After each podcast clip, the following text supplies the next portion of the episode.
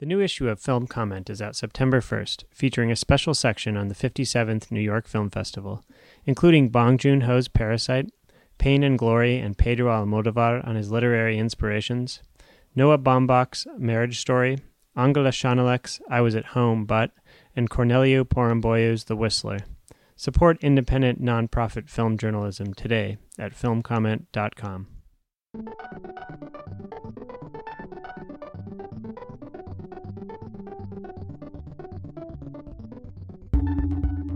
Hello, welcome to the Film Comment Podcast. This is another day in our Venice Film Festival series.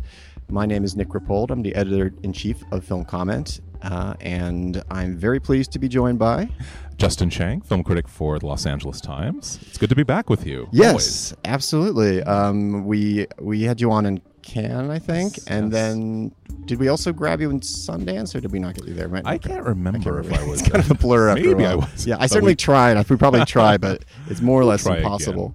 But uh, pleased to have you here now. Thank Um, and already, you know, we were just talking that this is a festival that it, it kind of will have these bursts of activity, and then you'll kind of have these longers a little bit where you're just kind of processing everything. Um, but what was what has been your sense of things uh, so far? Yeah, it's Venice is a one of the things I like about Venice is the pace of it. Um, it's I think of it as Cannes minus the madness. Uh, the program is um, usually about as interesting, and um, but there are lulls. There there are times when you can catch your breath. Mm-hmm. The screening schedule is usually usually very manageable, and you know there are Yeah. two big things a day maybe, and you can catch up with them later if you don't see them that day. So that's been kind of my Venice. My my sense of the festival so far has maybe been a little blurred because I haven't gotten to see as much as I would like. I'm here in part leading a an LA Times expedition of, of readers. Um, so there basically it's a tour group where many people are getting to um, get a pass to the festival and see the films and then we discuss them in the evenings. So and it's been a wonderful experience. But um, you know, between that and, and Yeah. like you, you know, covering the festival, it ha- I, there have definitely been things that I've missed. Yeah, you have to I like balancing to your see. time between those For two. sure. Yeah, but Uh, it, yeah. we all, as we all have to do always. Um, But it must be a, nice, a bit of a nice change from like the kind of trade pace of like turning Oh on God, every yes. every single film, which is what you were doing still, before. Oh my gosh, yes, and I still. It, it's funny. You you sometimes feel a little. I don't know if it's nostalgic, but you you want. I miss that sometimes because I talk to still my my dear friends who work at the trades and they're dashing off to file their reviews within three or four hours after the first press screening, and uh, and it's completely just. It's so intense and it's and it's horrible, but there's all, it's so invigorating too. And sometimes Yeah. I miss that that kind of the the in, it's tricky because the insta reaction uh, syndrome that sets in at festivals like this, as we know, can be a scourge. Mm-hmm. But at the same time, you know, some of my colleagues who do like Guy Lodge for Variety, Jessica Kiang, Mm-hmm. um, David Rooney at the Hollywood Reporter, they're they're such great critics. Um, they're they write so quickly on deadline, but so well and so authoritatively. So uh, we all just it's it's nice though to have a little bit more time to digest. I'm writing a few things for the time for the LA Times, but um, Yeah. uh, except with the exception of Joker, which I know uh, is Yes. we're, we're going to lead off our discussion We with are. inevitably. That was the only thing was like get that Joker piece like in right away. Other than that, take your time, you know, and it's like which is nice, uh, Yeah. and understandable. yeah.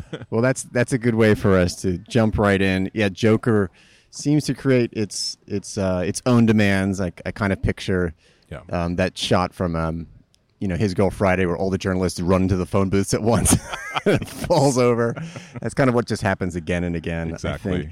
Um, so Joker, um, I'm going to be cruel and say, Yeah. what did you think? oh god i know well it's funny i um i mean i think i think it's it's unusual to see a movie like this in a festival like venice and it's going on to toronto after this and the fact that they are positioning this in this way clearly sends a message that okay this is obviously a a more ambitious a more artful kind of uh, comic book inspired movie than you are typically used to getting. And um, so this movie is very much telegraphing its its seriousness or its serious mindedness. Um, I am maybe dodging your question a little bit.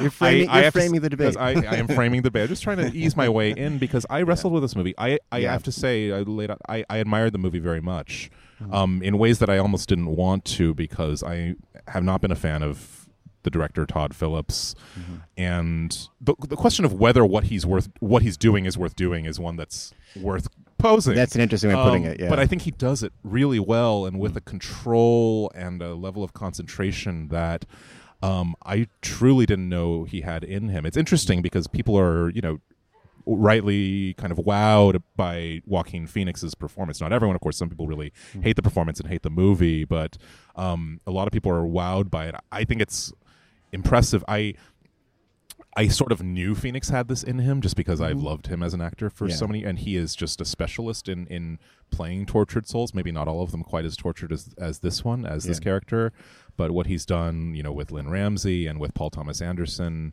uh, I kind of knew he had this in him, but I didn't know that Phillips had this in him, to put it that way. And so Mhm. it's Yeah. kind of this, you know, unholy collaboration whereby they've taken the Joker, one of the the great iconic Batman villains, and given him his origin story, a very uh, psychologically rooted and fleshed out origin story, yeah. uh, grounded in realism, in, in a way that you know, it, which will remind people of Christopher Nolan's Batman movies, and those were you know made quite a show of their realism as well. But this one is much more small scaled and intimate, and uh, uh, uh, obviously indebted to Scorsese's 1970s films about New York, and this movie's Gotham City is very much inspired by that. Um, so it was, you know, I am still turning it over so much about you know what you know the whether it's just even just the violence of the movie which is i think very again very controlled and, and yet disturbing in a way that uh, resonates with the zeitgeist right now to say the least. And it's it's interesting because the movie is i think banking on that. And it's banking on that. It, it, it speaks a lot to it's the movie is set in early 80s but it speaks very much to to, to 2019 and I think the question that's kind of arising around the movie is is that does that make the movie relevant or does that make it irresponsible in terms of who is going to respond to this movie and are they going to respond f- to it for the right reasons Right. I, I walked in you know not really wanting even to like the movie because I really did kind of hate the idea on paper it's like I Yeah. was not clamoring for this movie um, and I Yeah. walked out uh, sort of tentatively very impressed, you know, and, and I'm curious to see it again and, and Mm-hmm. Yeah. that takes a but what did you yeah think? Yeah, I was I was just quickly looking at my notes uh, when you were talking about when when it was set because I was trying to remember if there was actually like a date line or something at the beginning. I don't remember if there if there was, but it is definitely. I mean, you're, it is definitely supposed to be around that period, but I, I don't know if there was. There is I, I think I actually missed there it identified Octo- the, the month October, October, yeah. but I wasn't sure. But then in the movie, um, there is a theater marquee that shows um, oh right, blowout. blowout among and, and and something else which I'm not remembering right now. But um, so it's that kind of pigeon, and it's Right. and it's interesting too that the level of um, period authenticity, I guess, which is something kind of new for a movie like this to be set in the past and very specifically in the past, and maybe they don't Yeah. have the dateline, but there's um, the level of of popular culture even you see in the movie, and you see uh, you know. There's one point where the character goes to see Modern Times, and it's you know, and it's just it's interesting. So the you know the movie I think is again and and again all of this serves I think to telegraph its seriousness of intent by Yeah. embracing realism and by even though Gotham City is a fictional place, um, Yeah. uh, it's it is the the modern metropolis. It is and and it's you know as as it appeared at back then. So- Yeah, yeah. No, it's interesting to think about how the movie is is is portraying the city. And someone asked me the other day, like, well, I guess that would be yesterday, but what did I think about New York in, in the movies and New York in this movie? And I mean, what struck me about Joker is that it's very much a movie New York. I guess that that might be go go without saying, but it's like it's it the movie its imagination of New York is very much second or third hand in the sense that it's filtered through the imagination of very openly of taxi driver and so that which is already a kind of slightly heightened experience in New York um, and but I was really struck just how much it was it was it was kind of cutting and pasting from that movie and then um, just little little markers from the, from the period. But yeah, but with with the taxi driver thing, it's like you know, even a lot of the run up of the beginning and, and the kind of you know being in a job, like the kind of Greek chorus of the people who work there. The the guy, the, the his coworker, who's basically the Peter Boyle character, who like looks after him, except isn't really looking after him, um, is is uh, is the same, even if he doesn't like you know reference Bertrand Russell. Um, the, so it, it's it's it like it is and it for me it was and it wasn't um, a, a, a New York. It's like you know and and and then there are the usual things you can point out that like don't really quite fit, but it really was a movie New York, uh, and, and in that sense, that's how it was also like a, a comic book New York. I mean, it's interesting to compare with like the '89 um, Right. Batman, for example, which is very openly like a comic book and a comic book Gotham. Like that was the most effective of many of the movies in terms of imagining some place that was just like city, capital C. You know, like you know the city in like a Murnau movie. so it's just city. You know, um, I mean the the mayor in that movie looked like Koch, so that was funny. But um, in this movie, I didn't I didn't quite have have that sense. But at the same time, I totally agree about like the pop cultural detail is is so vivid and maybe speaks to how you remember things most vividly are sometimes the pop culture markers. Um, I mean, Robert De Niro being like a facsimile of a kind of like, you know, of, of host. Um, some of the trappings, like the rainbow curtain of like Johnny Carson, but I don't know. Maybe he's more like Merv Griffin or something. I don't know, you know. But anyway, the name Murray Frank Murray Franklin. Yeah, kind it's- of it- sounds. all the all the perfect. names, all the names are like these portmanteaus of like of like different Yeah. like you know the um Yeah, what is the Franklin actual Franklin show? Um, The- Joe Franklin. Joe Franklin was one actual That's right. show. Um, anyway, yeah. But I'm probably dancing around the fact that actually this movie yeah. um, got increasingly frustrating for me. Mhm. Um, I also big admirer of like Joaquin Phoenix, and to extent maybe I'm I kind of set him up too much to like be impressed by him because for me one of my favorite performances is probably like maybe one of the showiest, which is like uh, the Master Yeah. um, where he kind of turns himself into like this like bird like you know bird you know like creature from history. I love that movie because it's about Yeah. exactly the guy that you would never see in a history book. Um, and so in this one it felt more routine almost like a routine kind of study of like as they keep reminding you again and again almost like an insurance policy against anyone saying this stuff should be imitated. A person with certain like psychiatric problems you know um, and not to compare but like yeah i thought heath ledger's performance was better I'm So actually really ref- Nick. I'm actually really refreshed to hear you say Yeah. that because I think people are going the opposite. And here's the thing: I, I, I do like the performance, um, and uh, people are saying, you know, the Joker could have two Oscars by the end of this season. You know, everyone's gonna, you know, Meryl Streep is gonna want to play the Joker next. Um, it's just gonna become a, a, a cottage industry. i think Um, you just caused something to happen this is this is now a philip k dick novel and i think you just caused that to happen it's gonna happen. Um, but it's true, and but it's an interesting contrast with that because I do love um, Ledger's performance, and it, in a way they're total opposites because the Ledger is a, is a supporting character in that in the Dark Knight, and he um, he is what's so effective about that performance, which is very sparingly used, is mm-hmm. that he is this purely anarchic force mm-hmm. um, that has n- that ma- throughout the movie is making fun of the idea that we can pin him down psychologically, mm-hmm. and this movie is sort of doing the opposite, which is Right. you know even though there are very much layers of ambiguity and layers of delusion to this, the movie is quite actually you know fairly rigorous even in terms of showing okay this is how there there are many explanations but there this person can be explained and so there are two different approaches i mean I get, that is obviously just what happens when you take the villain and you make him the anti-hero um, i am impressed by phoenix uh, but i do think that you know and and not to focus too much on the awards uh, banter, but you can't. You, it's hard to get away from it, you know, because people are talking about it so much in those terms. Um, it does have the feel of okay, this is the movie. Phoenix has been a brilliant actor for years, and in movies like The Master, and even though he was, you know, he was recognized for that movie, or in You Were Never Really Here, where is such an unshowy performance a depiction of trauma. And it's like he just empties himself out Yeah. in that movie in a way that is quite haunting i think. And in here it's much more actorly. It's much more you know you see he you know he shed 52 pounds for the role and you see his bones protruding from his frame and he is Mm-hmm. Yeah. just so emaciated so it's very consciously acting with a capital A, I suppose. Mm-hmm. Um, And so it's it's the kind of thing where the actor maybe gets recognition not for their best work, but for the showiest and in the Yeah. the role the, the movie that is going to clearly hit the zeitgeist in a way.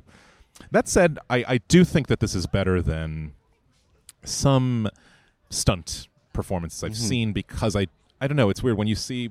It's not like I don't know a beautiful actor uglifying themselves or Mm-hmm. something for the for the sake and, and and being applauded for their bravery. There is something that Phoenix just brings. I, I don't even know if he's working that hard in this movie. I mean I mean yes yes he lost all that weight and stuff, Right, but right. he just you know his his physiognomy his he he Yeah, that's interesting. and you know the, and there's there's there's interesting ways in which the role f- does feel shaped to him and you know the trauma that he's endured Mm-hmm. that when he I won't give away at this point you know when he and Robert De Niro as Murray Franklin have their Yeah. thing I flashed back to uh, Yeah. his uh, stunt with when he appeared on Letterman and Yeah. I'm still here and that was it, that had this kind of uh, astonishing meltdown on or not really a meltdown but just this astonishing stunt appearance Yeah. on on TV so the movie is very much I think in conversation with just Joaquin's persona and he uh so the, but and because of that there's a there's an extent to which it does feel like he is living and inhabiting this role in a way that it's more than just something he's kind of putting on Right. Yeah. um and so I I, I do appre- appreciate that about it yeah. but but the movie itself too i mean you were saying just how you know frustrated you and i i, I think i know what you mean but Yeah. yeah, No, no. I mean, uh, I see what you mean. I mean, it, it, it's, it's just, it just felt very calculated, you know, and, and I just didn't feel like I didn't know what the next beat was at, at any given time, and not really, not really creating like any kind of, that wasn't like um, energizing or dread, dread inducing in any way. It just felt kind of sort of plotting and predictable, inevitable, like like an origin movie often is, which is that okay, you, they're often the kind of movies people often say, okay, you have to get through this, and then you get it's really a setup. I still kind of felt that way with, with this one, and because of a lot of what was was interesting about it, like on a more like overtly artistic level, was basically borrowed stuff, you know, or, or repurposed stuff.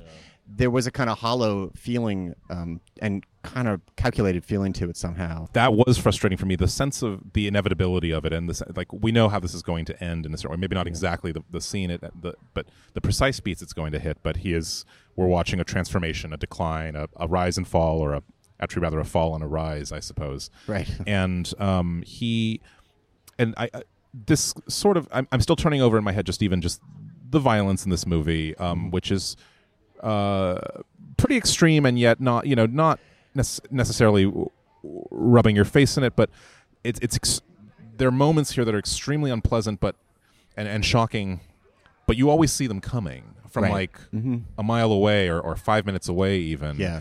and it was frustrating at the time, and I'm I'm still turning it over in my head whether I'm whether that bothers me or whether it's making a point, which is um, the kind of delayed but inevitable uh, transformation that he's going to undergo, where each Yeah. each each murderous act or whatever brings him closer to to who he finally becomes. Yeah. Um, and the way the movie is sort of playing with you and, and sort of like pinning you down and making you squirm a little bit. Yeah. Whereas I think what I maybe would have liked from the movie Yeah. is a sense of un- that unpredictability, the sense that perhaps it could go another way, or perhaps that. But I don't know how you make that. I don't know how you make that when the ending Yeah. is. So, I, I think what I came down to is that the movie is so fatalistic, and Mm-hmm. uh, and that's compelling, but maybe only up to a point. I Yeah. don't know. Yeah. No, I Um, mean, it, it, it, it's true. I mean, when you openly have a movie about how this character came to be, it just makes it very purpose driven in a way that kind of limits what it's it's going to do.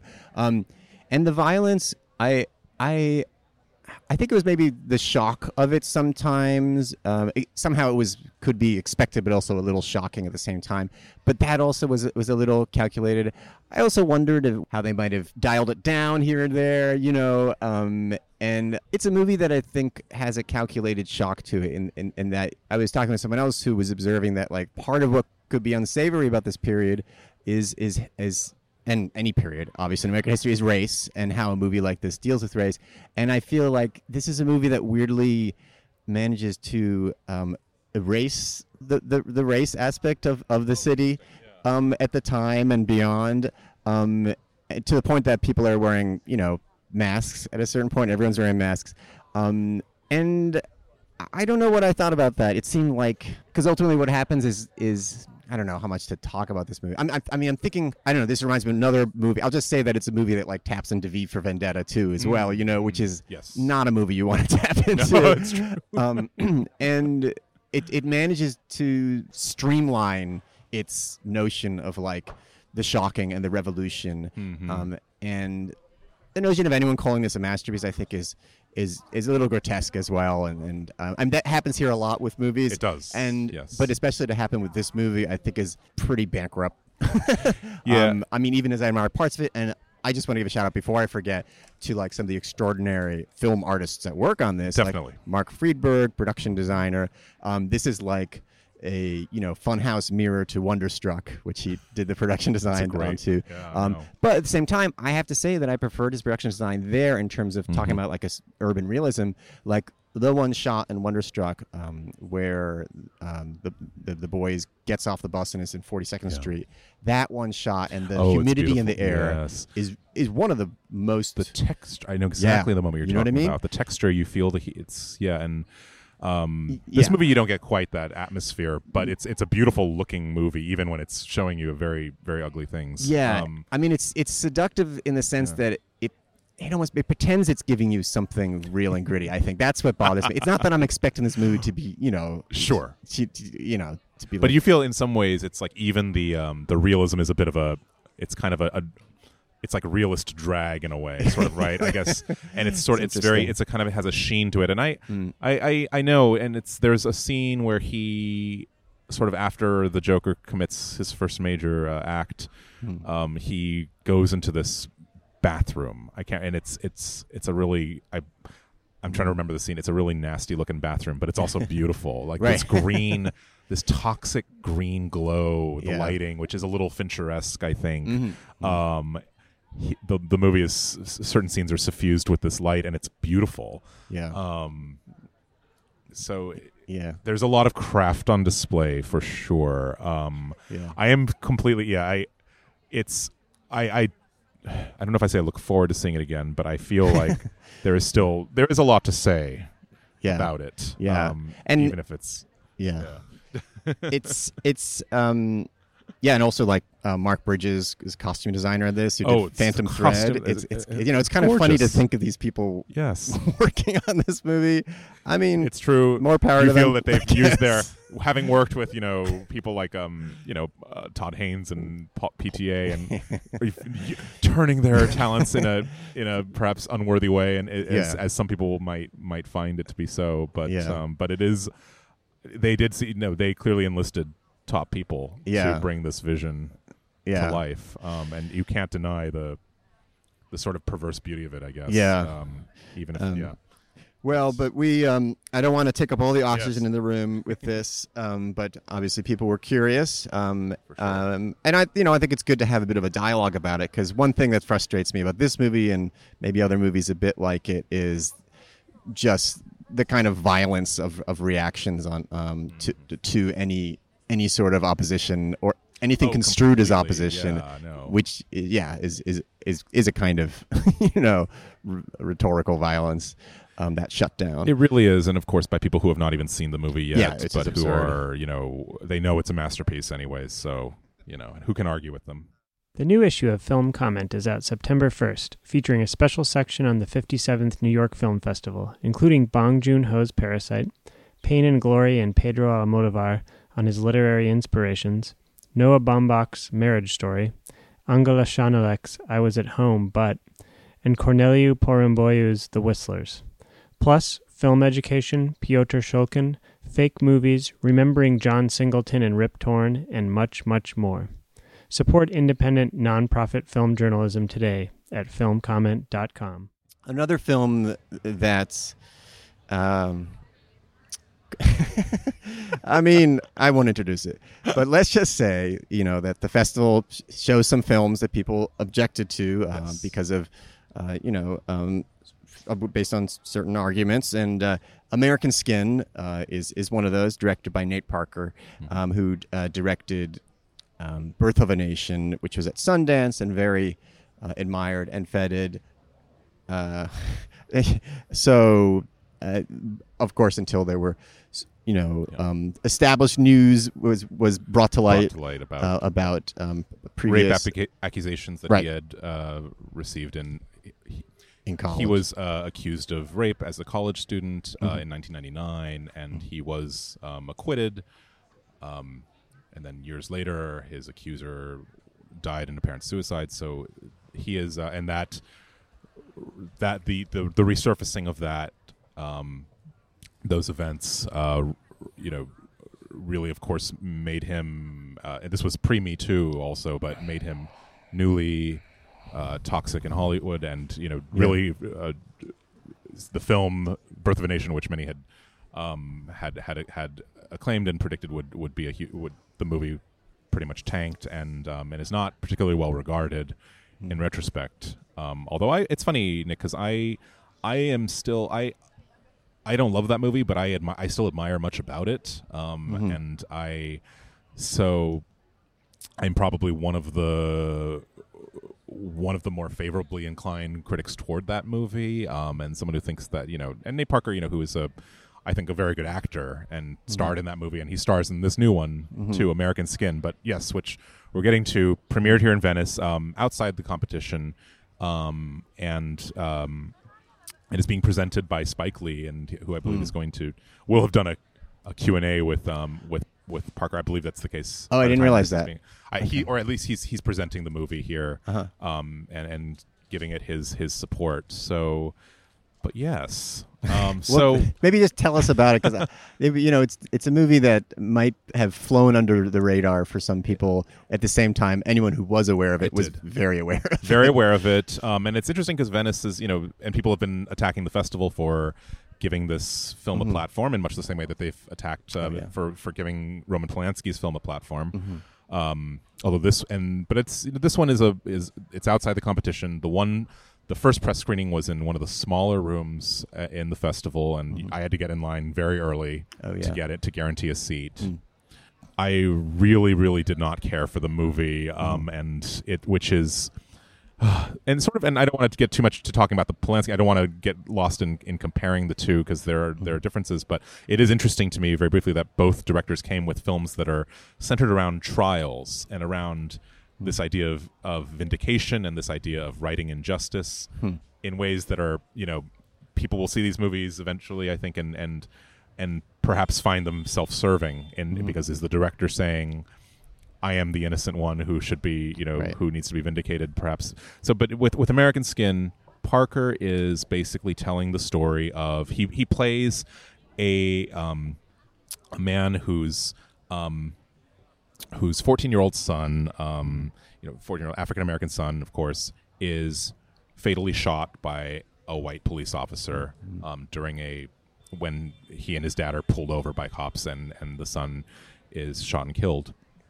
A year later, a documentary crew has started filming his story. So the whole movie is shot in a kind of a mock documentary kind of way, which I don't know if this explains some of the just the clumsiness of the filmmaking because is the movie trying to simulate being shot by a, a, a student, a, a very young filmmaker who doesn't know what he's doing? Because there there are things that are you know there's a the, the way the music is used in a really heavy-handed way, hmm. the, even just the editing, the, the the kind of you know it, it's it's almost too, it, it feels it's one of those movies that it felt it feels like a Cloverfield movie at times, where it's like this is like the, fifth Cloverfield movie where they're picking up the cameras and just saying like, "Oh, keep filming," but it's shot together. It's cut together in a way that's too fluent that the illusion never really takes Okay. hold, and so it just feels like a, a jittery movie rather than Uh-huh. a true like mock, which which would which would actually be more clumsy. Uh-huh. And Nate Parker's character.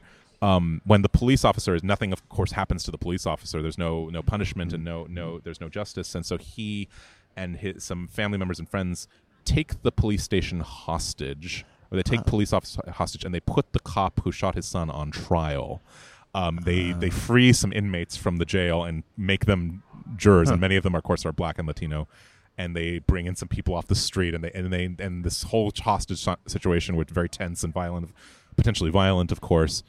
And meanwhile, the cameras are rolling and capturing this, and it becomes it becomes an opportunity for basically everyone in the cast to talk about everything about their thoughts on race and systemic injustice and uh, and and and bigotry, and it, it just becomes in a way that kind of reminded me of Paul Haggis's Crash, just sort of a harangue, kind of it just a and and there's I there's a I'm trying to think about a way in which this movie might have worked. You know, if if the writing were maybe more artful or maybe just less less less didactic, or if you didn't have this very distracting um, mock documentary kind of device where we're actually like I would love to kind of see I don't know the the Romanian shot version of this movie where it's like where it's actually more where a lot of char- Right. where the realism is actually Right. paramount. Of course, you know, Romanian you know, the same themes would not necessarily apply. I, so I realize it's a ridiculous thing to, s- to No, that's interesting. But I was just stylistically. My problem Yeah. with it is, you know, w- large uh, in some ways stylistically, it's just it's very, um, it's so- it's uh,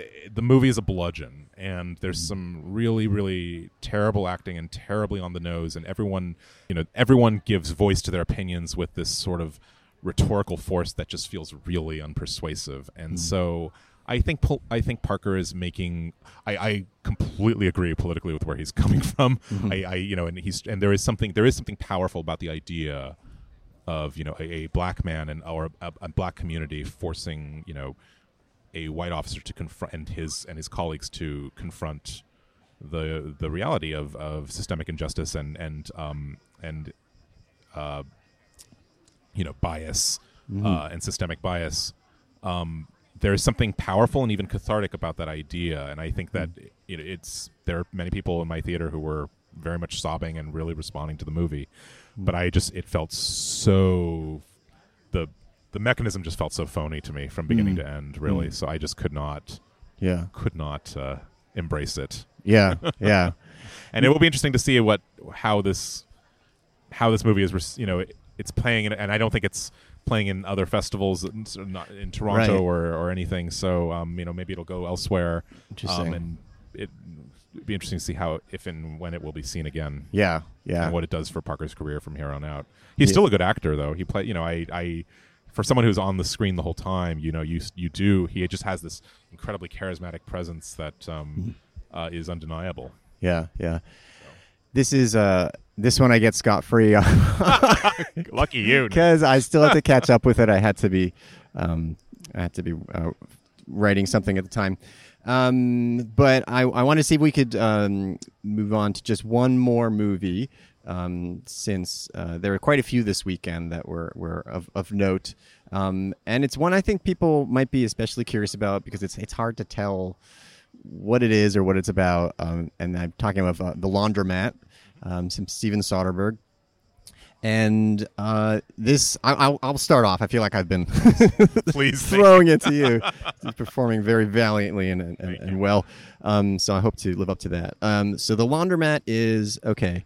How do you how do you describe a movie like Laundromat?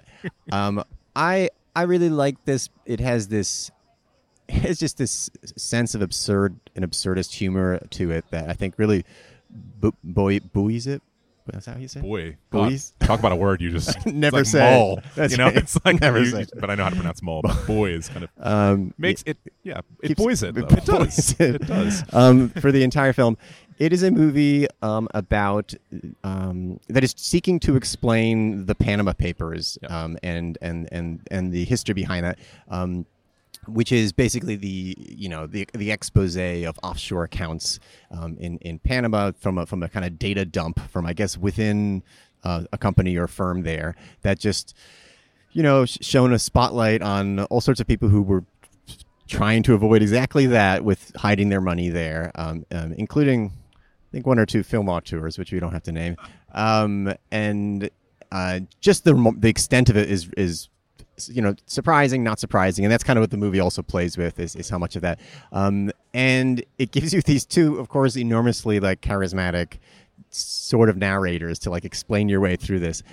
Um, Antonio Banderas and, um, and Gary Oldman playing like these two employees in it's some a kind of law firm that just specializes in in being this kind of black hole. you know, you pay them to forget for you um, and to, to hide for you, and they're affiliated with um, um, uh, Jeffrey Wright has a is a character who kind of signs off is is what like this one of these like you know uh, signatories to, to things that uh, for like mailbox companies that don't even really even seem to exist.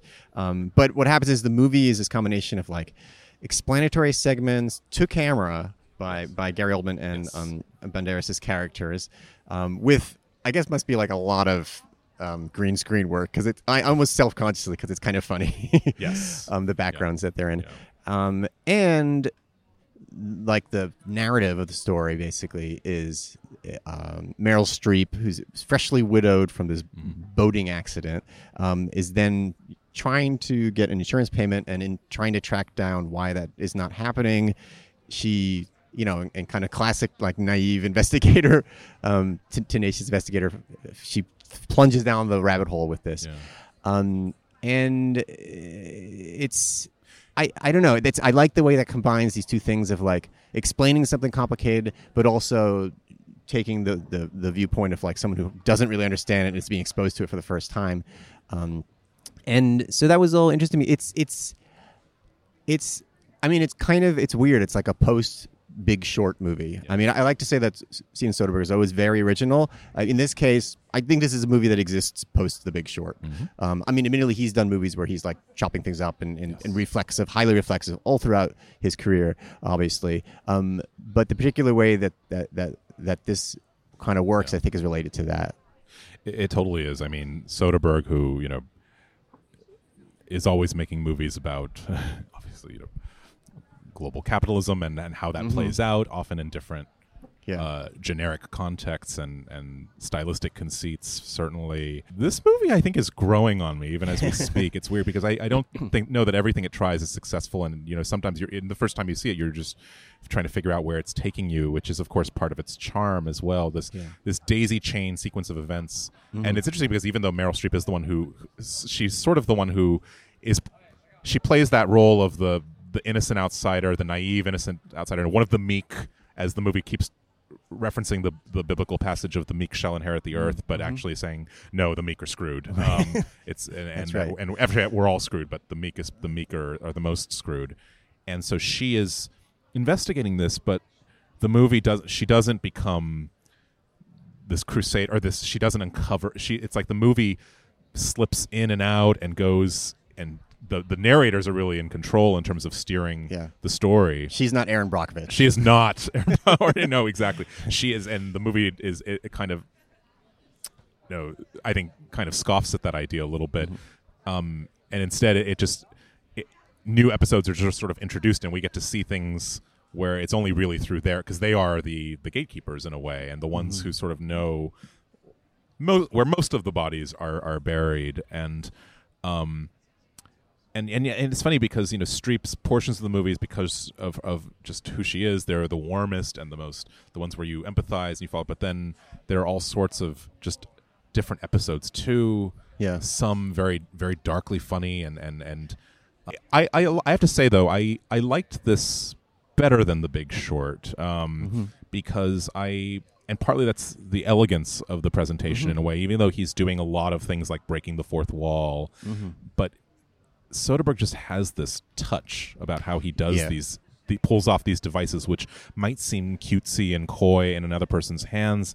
And and and that it may seem that way i think to to some people who who don't respond to it. But i i think he's just so smart about the way he handles those conceits. There's just a deftness i can't even put my hand on it where it doesn't feel like it doesn't feel like it's sneering at you. It doesn't feel like you know ha ha look at this. And and, and, and Yeah. there's this one part where he's very very self-deprecating at one point it's really funny Oh, Um, right, and yeah. no which uh, is, is worth discovering Yeah. um so yeah it's it's it's it's and it's one of his movies that you know i and i think this is very much him it feels like a lark at times even Mm-hmm. though what he's showing you is really horrifying Yeah, Yeah. yeah. and that's. I mean, that's. I'm, I'm glad you, you you- you put it that way because I was just about to connect it with High Flying Bird, which is the same kind of way. That's a movie that's almost phrased like a caper movie. Um, that the, you know a kind of um, agent, kind of budding super agent, is um, you know gaming the system and, and making the game work work for him and his his client. Um, but actually is is dealing with some very um, you know unsavory and um, systemic realities in a way that kind of have also played out on the public stage more. That's a movie that was almost between I don't know between beats of that kind of ongoing drama in, in sports that's going on and race. Um, so I, I think that movie could be better appreciated um, now. Um, it could be the same with this one with the laundromat. I don't know. I mean I I think it's also I think this one's probably coming at a at a I don't know, kind of flashpoint period as well. It, so that'll that'll make people receptive to it. And and also, yeah, I don't want to at all say that this movie like couldn't have existed without The Big Short. Obviously, Soderbergh has owned a lot of this material material for, for a long time, and um, like two of the big things he's been working on since the beginning are kind of working out how intimacy works, which is not really what's happening here, but also um, just kind of working out as you're saying, like capitalism, commodification, it's it's strange. I mean, I, I, hate like psychologizing people, but you know, for someone whose whose career was like birthed in a very like dramatic way and into the industry, it's funny that that kind of drama is of of, of like the kind of compromises and moral, you know, um, that the world is constantly is presenting us with. Um, this, of course, a lot of this is just downright shady and awful. So there's no question here. Um, but you know, it, it, girlfriend experience, you know, that's kind of as like fuses a lot of his concerns. Um, so the laundromat. Um, I just want to also mention one of the yeah one of the episodes in the laundromat, which yeah very much played as a lark, but for me just got like creepier as it went on in like an effective way about a family with a kind of with a patriarch. Yeah, yeah it turned out to be like not only like monetarily shady, but like you know maritally shady. maritally shady and and uh, yes it's it's really and i got really into that story it's so yeah. um it's really it, it's it it's melodrama mm-hmm. played out but yeah. it's uh, but then and it's very funny and it the way it dovetails into the rest of the yeah um is the rest of the narrative um is just kind of heartbreaking and um and the movie yeah. and it, it, just again his touch is so light he just kind of moves on from that and touch and mm-hmm. it's, it's like you it, in a way that sort of mimics i think just the way we process news and we hear about the, and and it it doesn't. He's just so I think opposed to yeah sentimentalizing or or even just overemphasizing things. Yeah, and um, and yet and there are a few. and just the, the playfulness of the movie really mm-hmm. and mm-hmm. and even the, the, the, the, green screen as, as you were saying the, the sort of tongue-in-cheek use of that mm-hmm. the way he uses scenery and and and there's what he does stylistically, sort of especially building up as the movie builds and toward its towards the end, there's there's some audacious uh, touches yeah. that he that I think play very nicely into just the themes of duplicity and um and yeah. just the uh yeah it's he's having fun yeah while uh while also um pointing out things that are really not fun at all. Yeah, um, yeah. yeah, That's that's that's, that's, a good way to end it. And the movie, I I have to say, has an ending. Um, I won't say anything about, yeah. but kind of takes it to another level, um, which you you know you may or may not agree with. Mm-hmm. But I have to say, I was I was kind of refreshed with and found fairly bold. Um, I did too. Um, I, have, I can't say that I've seen anything quite like that kind of an ending. Yeah, where you feel like in a weird way, it's almost like after this movie, which has shown, you know, it's like I, I will just say the movie is about shells and you know mm-hmm. shell economy and shell you know and just the these these That's these great. these mailboxes and um and these these anonymous you know these completely worthless uh, holdings and and all of this stuff that is just hiding um hiding the emptiness beneath and now and the movie in a way sort of removes its own shells. I suppose yeah, is worth saying. That's really great. Out, yeah, that's perfect. and I'll say no more. yeah. um, and uh, I I think that probably be, brings us to the to the end of our, our movie chatting for today. Um, I, I mean, I just it seems worth mentioning that there was another movie. Uh, Costa Gavras movie that uh, adults in the room that um, uh, kind of is, is trying to treat like financial realities. Uh, it's about the you know Greek crisis, uh, financial crisis, and and creation of that crisis. And what can I say? I I kind of was more receptive to the to this this the Soderbergh, Soderbergh Soderbergh version, of, of Financial Machinations. I mean, for reasons far beyond the fact that then that it's Gary Oldman and Antonio Banderas and Streep. I promise. Um, but we can talk about that other movie at another time. Um, we'll also talk about uh, Wasp Network, the Olivier Assayas movie, uh, another surprising film, um, and doubtless many more. Um, Ema, which is the Pablo Larraín film, as well. Um, I think I think yeah, there's de- definitely been a festival with a lot of films that were not what you might think, and hopefully teaches us all not to go in with many preconceptions and uh, about um, the the like filmmaker tendencies uh, and that sort of thing because uh, they do can do um, surprise us. Um, but I'll think I'll bring it in there. Justin, thank you for taking time. I'm sure you have to run off now on a boat. Somewhere. I have to get on a boat uh, because they're having, the regatta race is happening, and so I need to get back Oh, to yeah. Venice. Pro- the we're on the Lido, and I need to because the boats, the Vaporettos stopped running. so thank you, Nick, for being Yeah. flexible with this. And No, no. thank, you for having me as always. It's Yeah. such a pleasure to talk and make sense of what we think, Yes. because which needs to be done Yes. Yes. always. uh, and I, I always like ending a conversation with "I have to get on a boat," so we'll leave it there. exactly. And before I end it, um, I just want to try something new and maybe with a, you know, uh, introduce a, a little segment, uh, a little quiz segment.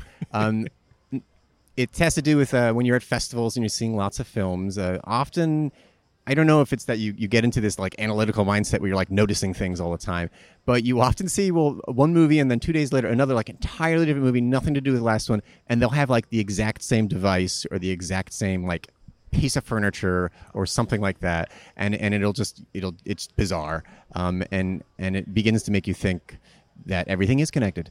Um, but at any rate, so I thought we'd have uh, I'd ask a little question here, Justin, if you'll humor me. Um, so uh, the question for this is, um, Which two movies feature a character's arm getting sliced? okay, so which two movies feature a character's arm getting sliced? Okay, well, yeah, I mean, one is is is is Adam Driver, you know, getting very very bloody and in denial over his arm getting sliced in Marriage Story. The other. Oof! What would the other one be? this is a very macabre one. I could just say Joker, figuring there's some scene I forgot. Oddly, it's not It's Joker. not- You would think, right? well, maybe maybe there is an arm slicing in that movie that I just missed, but I don't. Um, no, maybe. It's gosh. Oh well, there's once who gets their arm mangled, and that's an Ad Astra. Oh my God! Is there three? three? You see? Wait, what? Oh, the arm. Which? What happened? When did that happen in Ad Astra? Well, the, the It's a bit of a it's a bit of a thing I I'm I hope to preserve. Um, yes. Oh, yes. Um. So well, what was this? three is a That's trend. three, Then. okay. Um, Well, the, what was- third, the, the one I was thinking about was in the Polanski film, An Officer and a Spy, when at the end there's a duel. and Oh. he gets Good he one. doesn't. He is not inflicting it on himself, uh, unlike Okay. Adam Driver. All but right. um, and I, I, it, the actor is wonderful. I, I, I don't have his name handy. He plays uh, Henri. You know. And, Oh, yeah, he's um, terrific. He's really, really good, and it's it's it's a duel. Okay. And, um, Um, sorry, spoiler for that. Yeah. I just noticed, and I was like, wow, something about arm mangling in this festival. There's a scene in um in the Polanski movie Yeah, yeah. where um an arm gets sliced. yes. Not too graphically, but Yeah. Yeah. you know, yeah. Well, there you go. Well, so I don't know if that's of interest to anyone other than us, but you can look look out for them when they, they hit theaters. These strange convergences. Um, at any rate, um, I guess we'll wrap up there. Uh, thank you all for listening, and tune in for the next episode.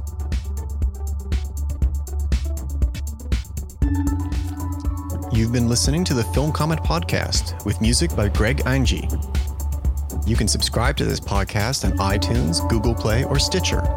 Film Comment is a bi monthly magazine published by the Film Society of Lincoln Center.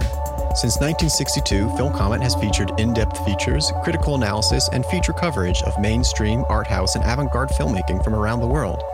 Visit us online at filmcomment.com to purchase a print or digital subscription to Film Comment, or check out our app available on Android, iOS, or Kindle.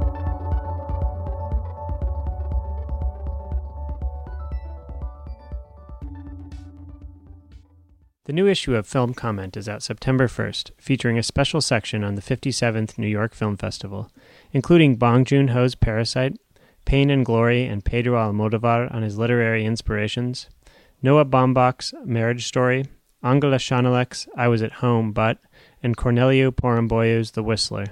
Support independent nonprofit film journalism today at filmcomment.com.